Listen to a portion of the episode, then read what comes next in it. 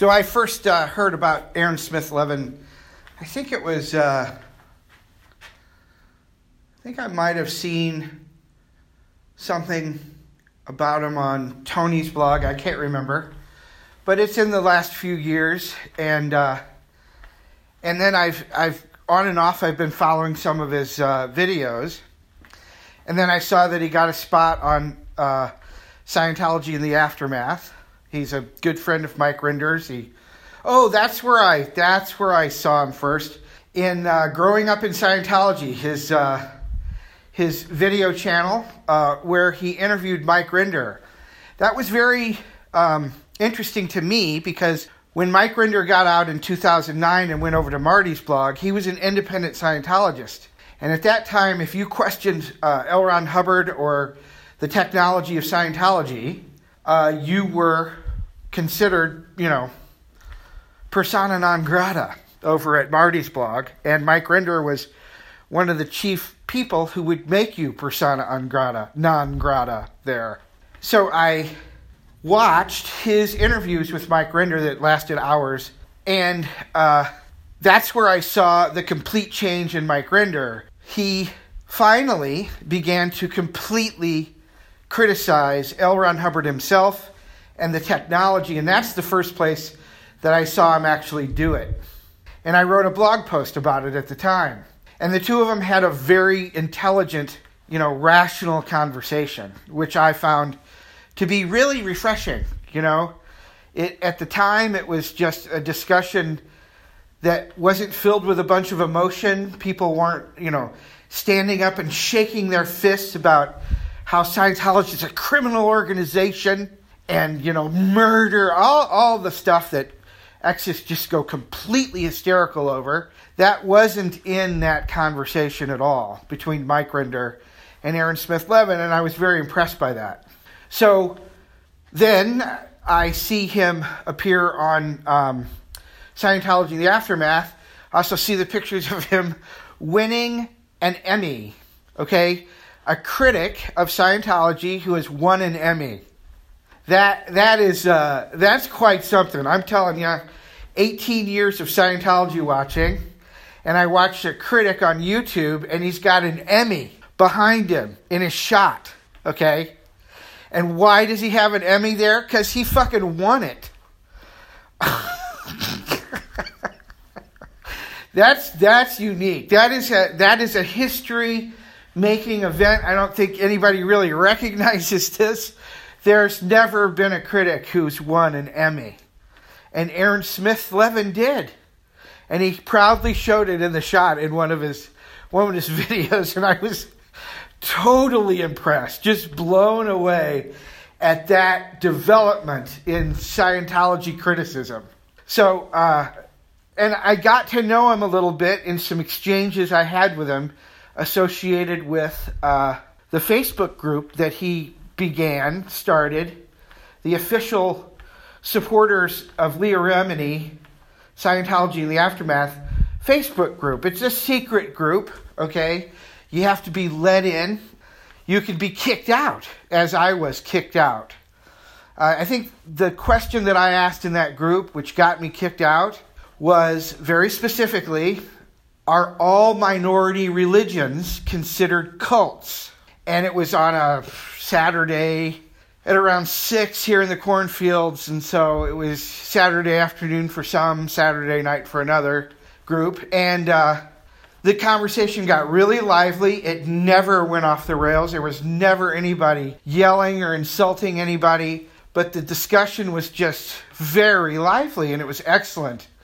But then Chris Shelton, who is one of the more um, he, eh, you know, when he was in Scientology he used to enforce Scientology philosophy and ideology down on the people who ran, ran the tech divisions in all of the organizations in the western United States.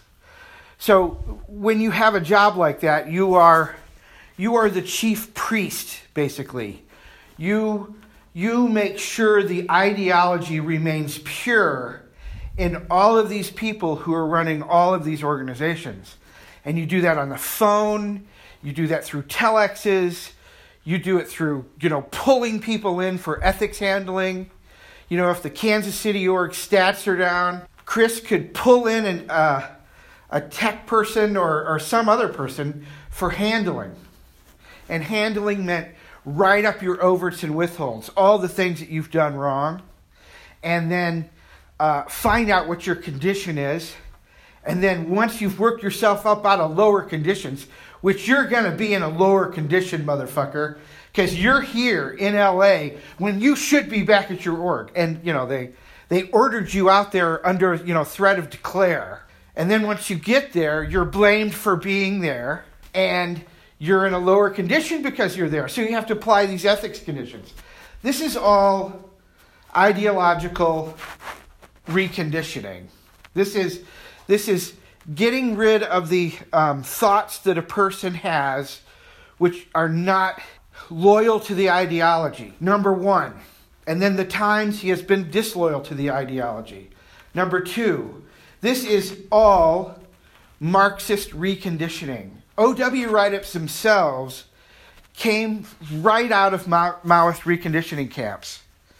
They used to write down on pieces of paper their overts to communist ideology and Maoist ideology. That is was a huge part of the reconditioning camps, the Maoist reconditioning camps. It was either that or you were murdered. See, so so if you went here, you could re-educate yourself to be a loyal person that is completely loyal to the ideology and does not ever stray from it. Well, this is what Chris did. This is what he did to all the people that ran tech divisions and some of the other people in uh, organizations around the United Western United States. And his whole job was to detect when a person was being disloyal to the philosophy or the ideology. If there's one small outpoint then Chris begins to, okay, that guy's got a, he's got an overt there, or he's got an MU, or he's got something going on with him. I know all those, those conversations, and that's what Chris did all day, every day for eight years, is basically uh, make sure that the ideology is pure with these people who are running organizations. And if there's any sign that they're, they're going off the ideology in any way, pull them out for reconditioning and then send them back in when they're done. That's that was Chris's job, okay? So he really hasn't spotted the simplicity of this. He really hasn't gotten that he's doing the exact same thing that he did to COs and EDs. Anyway, this was Chris's target for ideological purification. And he's doing the same thing as an anti Scientologist. He is picking people for targeting for ideological purification, and if they're found to be not ideological pure, and this time the anti Scientology ideology, then they must be banned. And Chris has been doing this for a long time with me and a lot of other people. He is ensuring that the ideology remains pure among anti Scientologists. No questioning of anybody. No, nothing but the, uh, the ideologically pure line. So Chris is an enforcer of that, and he, he he's obviously he is self-taught. Well, he learned it in the Sea Org. He, L. Ron Hubbard taught him, but he's not self-untaught yet on this, and he really needs to be because he's one of the most intolerant, non-intellectually honest, smart people I've ever met. And it's really, I'm positive that if he just would begin to spot this in himself, it would go away finally. He's only been out for four or five years, and he's been getting lots of admiration for being Mr. Anti Scientology. And so, as Mr. Anti Scientology, that pressure to remain Mr. Anti Scientology is very strong and to hold the line firm. It's how he got there by expressing very eloquently and very clearly some of the most poignant and cutting phraseology for the anti Scientology ideology. Phraseology for the ideology. That's, that's Chris Shelton. He develops the phraseology for the ideology of anti Scientologists, and he enforced it when he was a Scientologist. So, uh, so, so in the conversations between Aaron and Chris, you can see the interplay between them, where Aaron disagrees in a way that is much more intellectually honest than Chris Shelton does. It's unfortunate uh, that Chris doesn't see this yet in himself, but it is instructional. And you can take a look at what Aaron and Chris do together, and you can see two different types of approaches to the anti Scientology ideology. One of them is a hardline orthodox approach, which must follow, you know, the ideology, and the other is a more questioning one that can question deep things deeper, you know, question the, the points in the ideology itself. It can examine the anti Scientology ideology and see where it's being hypocritical. It can examine it and see where it's being effective. Whereas Chris, he, none of that, he, he's capable of thoroughly examining all of that, but that's not what he's about, see? He's not about that. He's about holding the ideological line pure. So, so it's it's fun to watch those two, but that's where I first began to really understand that Aaron Smith Levin is more intellectually honest than your than your normal anti-Scientologist. And so when when I saw him, I told him I knew that I would end up being banned from the Facebook um, group, not because I was going to I was going to cause any fights or make people angry or insult anyone or none of, none of that. None of that. It had to do with the ideology and its purity. And I knew that that would be the reason for my demise in this particular Facebook group. But because Aaron Smith Levin is the guy who accepted me in it, I even said my first post was Aaron Smith Levin has huge ass balls because he, letting me into this group, he knew he knew what he was taking on. See, so I did a couple more posts that got taken down. I can't remember those. They were put up and taken down so fast. I can't remember what they were about. But Aaron Smith Levin contacted me. Can I should I call him ASL or because that's just so it's like such a mouthful. Aaron. I'm just gonna call him Aaron. Okay, so Aaron gets a hold of me, back channel, and he says, Hey man, why are you being such a Debbie Downer? Okay, this is he literally said that. He used the phrase Debbie Downer with me. And I said, Well, you know, oh, oh, it was because I posted the stats. I posted the stats as reported by TV by the numbers of, of the show. And I didn't say anything. I just posted the stats for the show. That's why I guess I was being a Debbie Downer because from the, the, the initial pilot episode in the first season down to where it is now, it's about half the viewership. But it's steady. It's a steady half of the viewership. And steadiness is good. Steadiness is good. So I, I'm not I am not um, I am not trying to put down the show. I'm trying to talk about information that the that the ideology doesn't want talked about. The ideology is you only talk about it when it's up. You never talk about it when it's down. So I just showed what it was. I didn't even talk about it when it was down before the post was taken down. So Aaron's getting a hold of me to handle me, okay? And he's asking me why I was being such a Debbie Downer.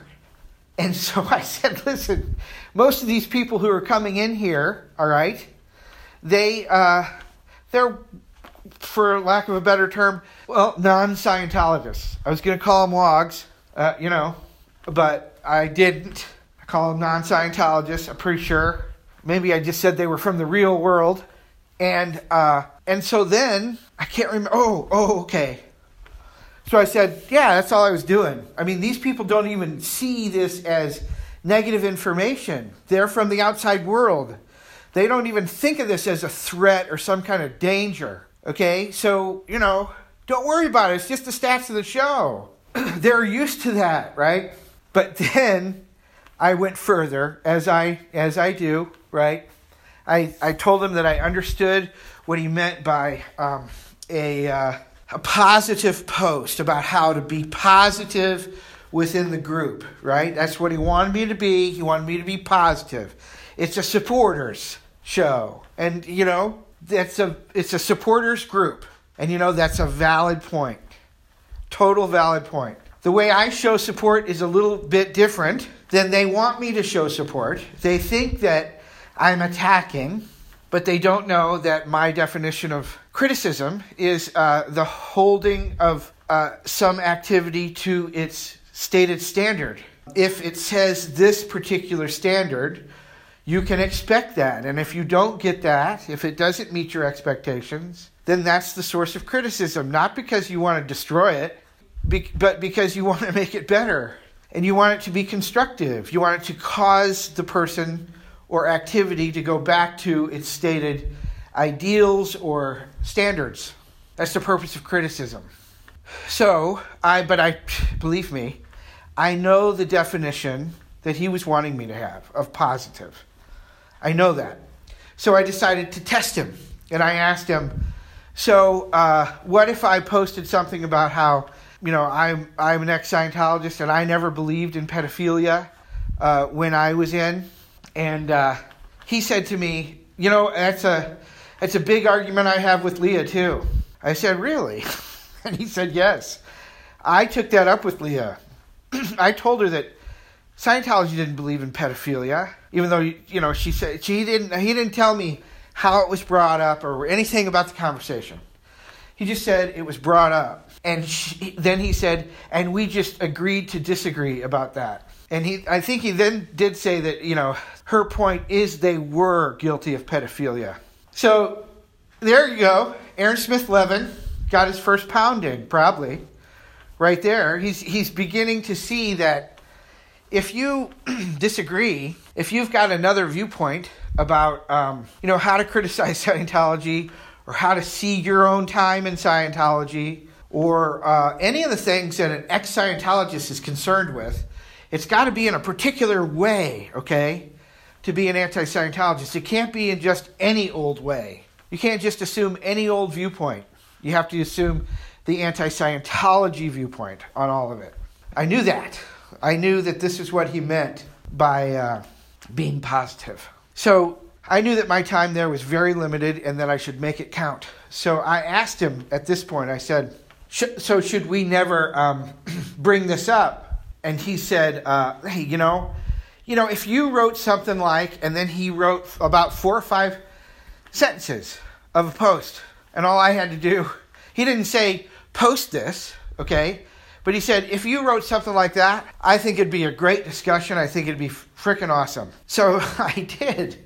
I did. I think like within 15 minutes of getting off of the direct messaging with him, I uh, I posted that. I took his sentences and I modified them with four or five different words to make it look like my own case and that he didn't write it. And then I posted it and it, again, an extremely lively discussion ensued. Within an hour, 22 people had liked it, including, including Sarah Goldberg, Terri Gamboa, and Aaron Smith Levin himself. And then Aaron Smith Levin got on and just started uh, going, you know, answering questions, doing things.